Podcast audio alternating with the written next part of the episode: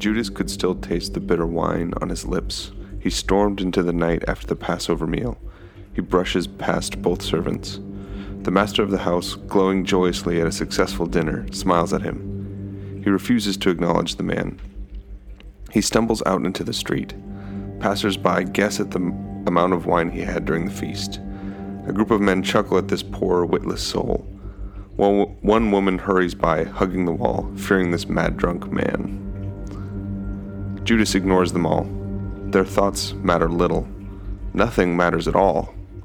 He has set his course and has no choice but to follow it. The man infuriates him. Rabbi, how dare the others bestow that title on him? Anger seared his heart. The bitterness that seasoned his soul for the last year, was it more? Had finally burst forth into glowing, molten hatred. A blacksmith strikes while his metal is hot, an artisan crafting weapons out of a painful heat. He washed my feet, an insult. He thinks he can show humility now? And what did he mean by the bread and the wine? Are we to eat his body and drink his blood? I don't want to remember him. Judas paused.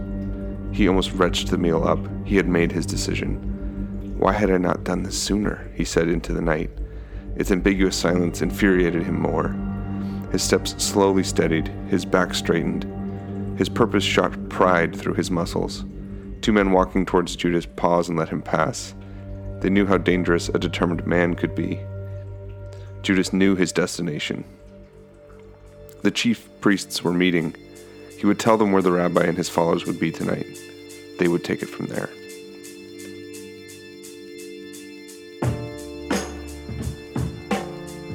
Welcome to Stories in Scripture, a podcast dedicated to telling the big story of the Bible one piece at a time. My name is Keith. And I'm Ryan. Today's story is about the moment things start going poorly for Peter.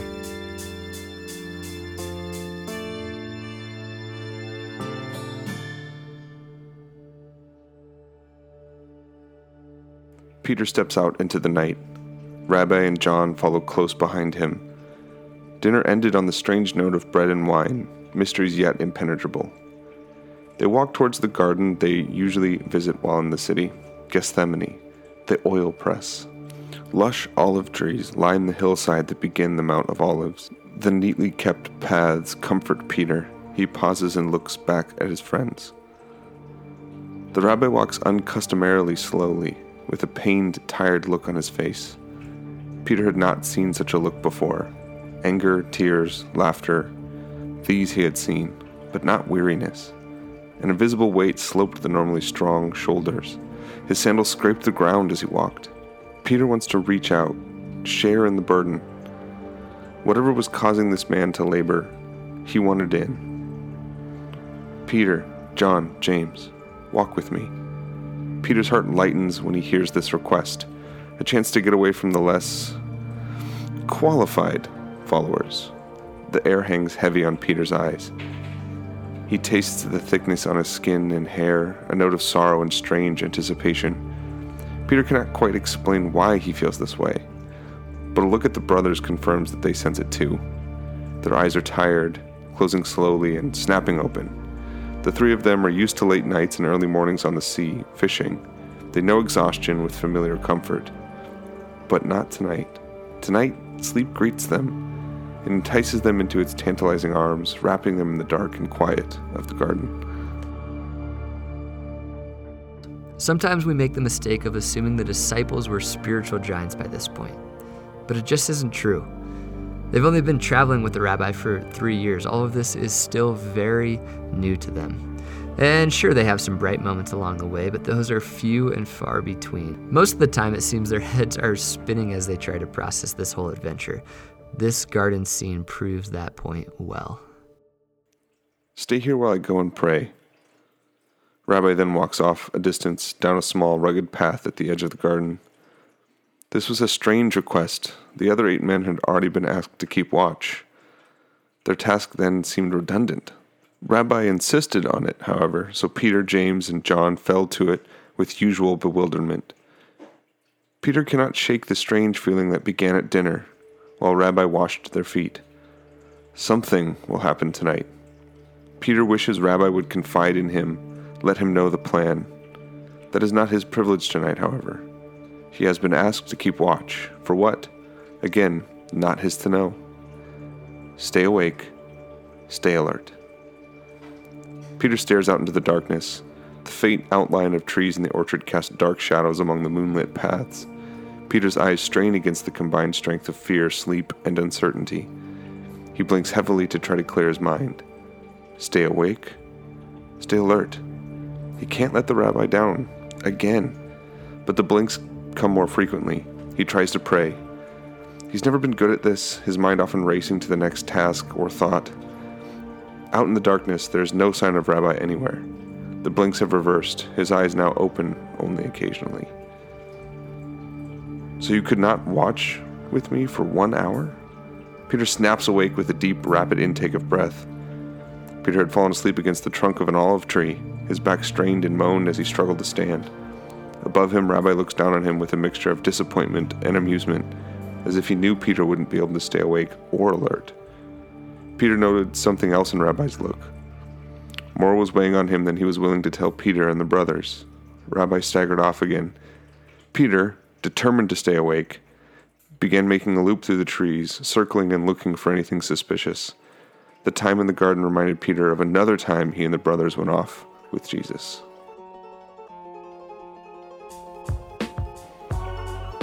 The sand and rocks beneath their feet crackled as they made their way up the mountain. They had been climbing all day. The sun dimmed behind the ridge, shooting brilliant color to clash with the impending darkening sky. James and John walked to Peter's right. They had been taking turns looking over at Peter for the past hour. They looked for answers. Peter avoided their eyes. He had no more idea what was going on than they. A pulse of light ahead. The three men shielded their eyes against the sudden change in brightness. The shadowed sky flashes white, blinding them. As their eyes adjust, Rabbi begins to change. His cloak, dusty and torn from their travels, turned white, but radiates gold and silver, translucent and transcendent all at once. His face glows. Peter can barely look at it. Two men appear on either side of Jesus. Peter knows them, but not by sight. Their presence loomed in the back of every young Israelite's childhood Moses, Elijah. Peter rushes towards them. He must act. He motions for the brothers to follow. Rabbis, it's good you are here. Let us build. Peter's impulsive words are cut short. A cloud, impossibly brighter than the whole sky and seen, appears. A voice, the very embodiment of thunder, shakes the world. This is my son, whom I love. Listen to him.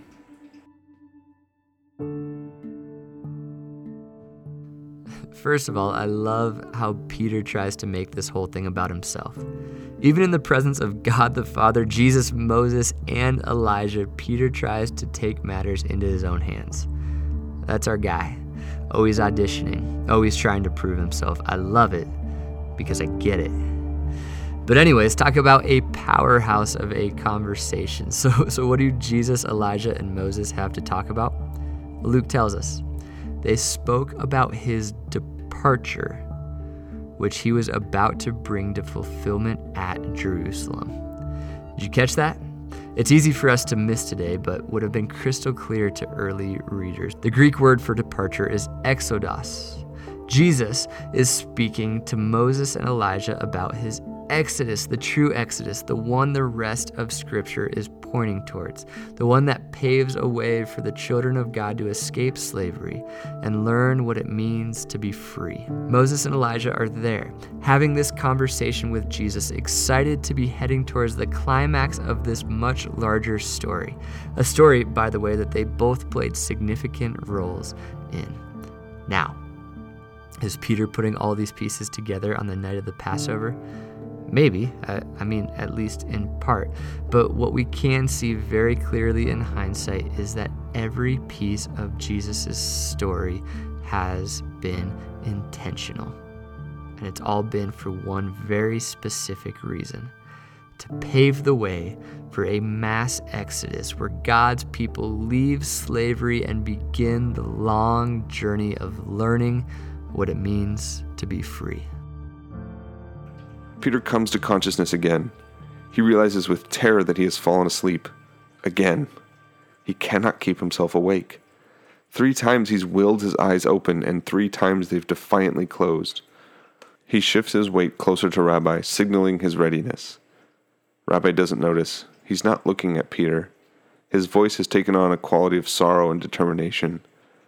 Whatever they were in the garden for, whatever the preparation, it is over. Their wait is done. Peter and Rabbi look at each other now, wariness. A stone pushed to the peak of a mountain, and relief. It falls slowly and builds momentum as it careens down the other side. The hour has come. Noises enter the edges of the garden. Peter tracks its movement through the trees. Angry voices murmuring, then shouting. Dull metallic clanking turns into the distinct ting and clatter of the temple's guards' armor and swords. Peter realizes that a large crowd is rapidly making its way towards them. He turns to the noise, heart shrinking in his chest. While it isn't the crew's first time with their backs against the wall, it's never quite been this bad before. Jesus is great at talking his way out of these types of situations, but this time around, there isn't a great crowd of people he can win over. They're alone, in the middle of the night, and it's not like they have iPhones to record everything. Whoever this angry mob is can get away with doing whatever they want, and nobody ever has to know. Peter knew what the crowd meant. He and the others had been on the run with the rabbi before, more frequently than any expected in those first few days after they were called. All week they had been spending their nights in the outskirts of the city, staying cautious and wary. They didn't need to worry during the daylight. Rabbi was usually surrounded by too many people for the authorities to do anything to him then. That's why the crowds always thrilled and terrified Peter, especially in the later months of their time together. With the cover of night, crowds were infinitely more dangerous. Crowds at night meant those in the day would be swayed. If they took him now, by daybreak, all of the people who had spent time listening to the rabbi would have turned against him. More seemed to be coming through the trees, impossibly more. Peter recognized many of them, servants and underlings of the high priest Caiaphas. They hesitated to make their move, congregating nervously, slowly forming a crescent around Peter and Rabbi. Movement from the back. A man pushes his way towards the front of the crowd. As he breaches the wall of humanity, Peter feels the whole scene freeze. It can't be. Judas. Anger sears through Peter. He mutters under his breath, After all they've been through together, how can he do this? After all they've experienced, he is behind the end? Peter never expected anyone from the Twelve would actually hand Rabbi over to his enemies, despite what was said at dinner. Peter felt his fingernails dig into his palm. Judas moves with inhuman precision. Peter has seen this look many times on the road in men and women possessed. A mixture of agony and glee, but he can't make eye contact with Rabbi. And surprisingly, Rabbi doesn't look at Judas. Greetings, Rabbi. Judas leans forward to kiss his teacher on the cheek. Peter restrains himself. A kiss? A kiss? A veneer of honor and respect coating death and ridicule.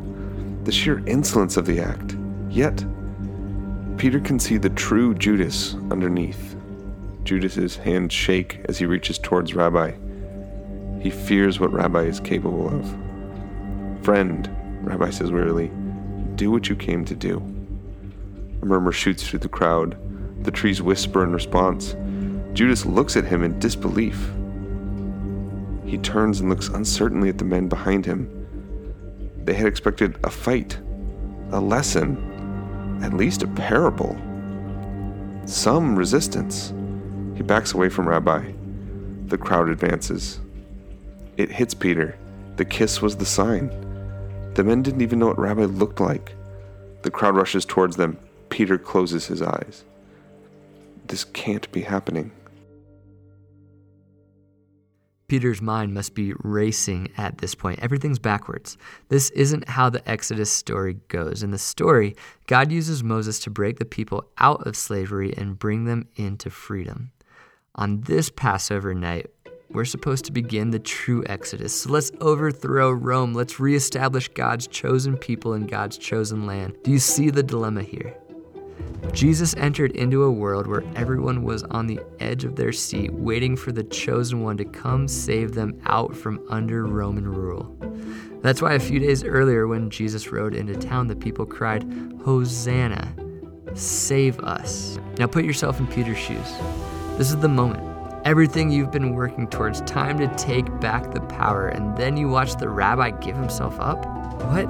No, that's not it at all. The good guys are losing. The hero is being killed. What was up with all that Exodus talk? Jesus, so much for your Passover pump up speech. This is the great mystery of the gospel. There is a deeper magic to this story. Sure, Jesus could have stopped the attack. In fact, he tells us he could send for legions of angels to intervene and save himself a whole lot of trouble. But saving himself isn't the goal. It's never been the goal. That's the wrong game. That's not why Jesus came to earth. He came to redefine what it means to be great. He came to show us a new way to be human where you can actually combat the evil in this world without beating your chest. He's been saying it all along. If you want to find your life, lose it. If you want to be great, be a servant. If you want to be first, be last.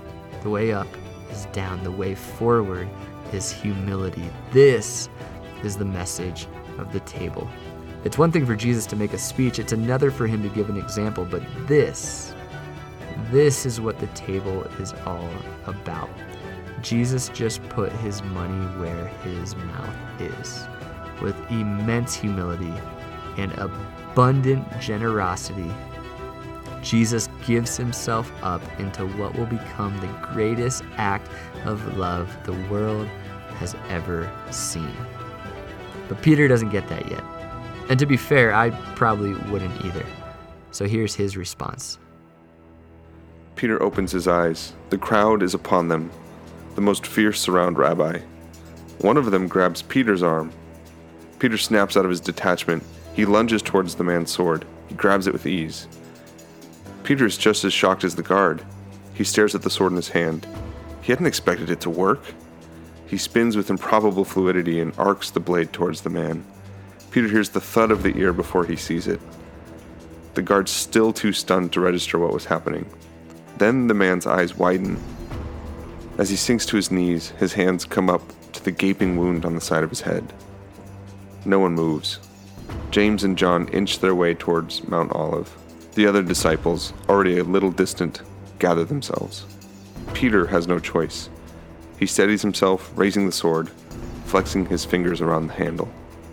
The other guards look uneasily to Caiaphas. No one wanted bloodshed, but Peter had made that choice already too. The crowd erupts in discord. Accusation echo off the surrounding hills. Swords drawn from the sheaths ring in unearthly high pitches. No more of this. Rabbi's voice breaks through, clear, authoritative. He moves gently, and as suddenly as it all began, it ends. He glances at Peter, telling him to lower his weapon.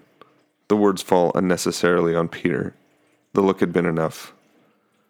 The sword shakes as he lowers it. What had he done? Jesus walks over to the kneeling man. He cups the man's face on the side of the missing ear and looks at him with all the love he had shown Peter over the three years. Smiling, he rises to his feet, the man still staring at Jesus. As he takes his hand from the guard's face, murmurs ripple through the crowd. The pain that grotesquely distorted the man's face disappeared. He feels his newly healed ear with wonder. He looks with gratitude towards the rabbi. Rabbi just simply nods back.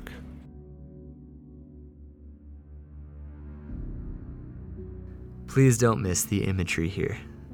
James, one of Jesus' brothers, would later write that we should be quick to listen, slow to speak, and slow to become angry.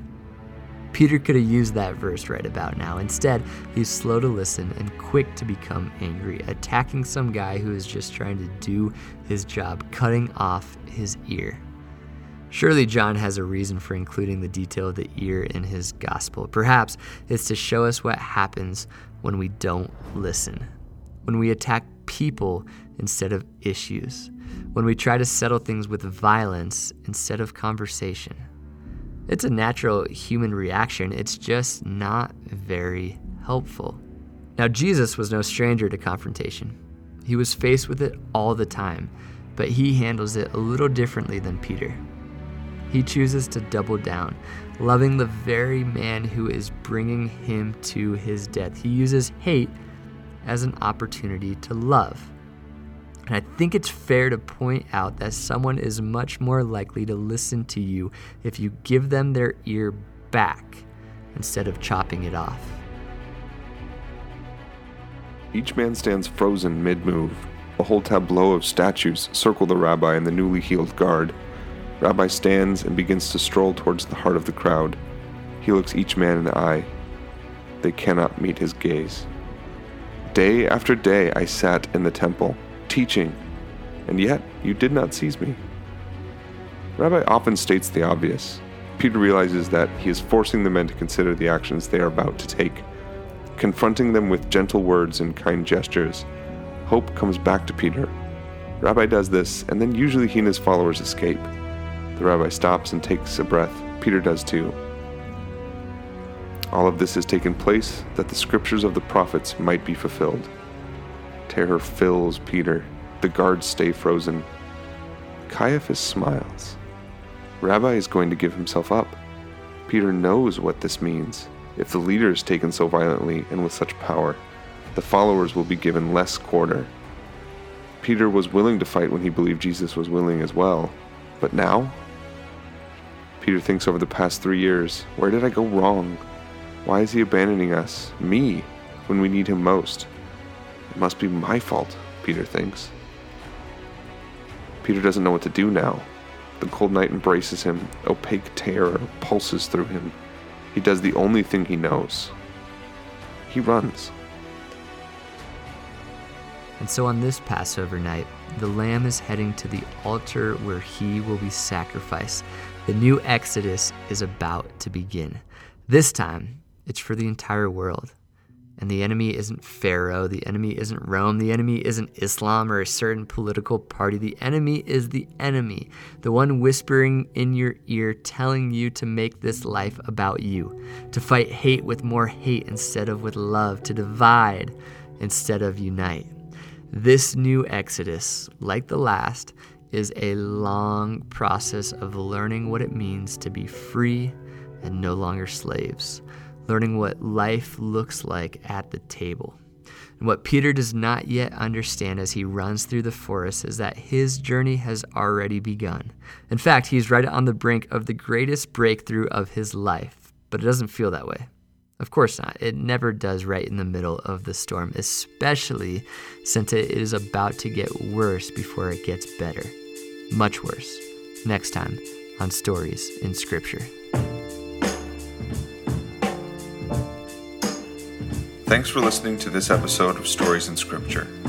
You can learn more about this project at storiesinscripture.com and be sure to follow us on Twitter at SIS Project.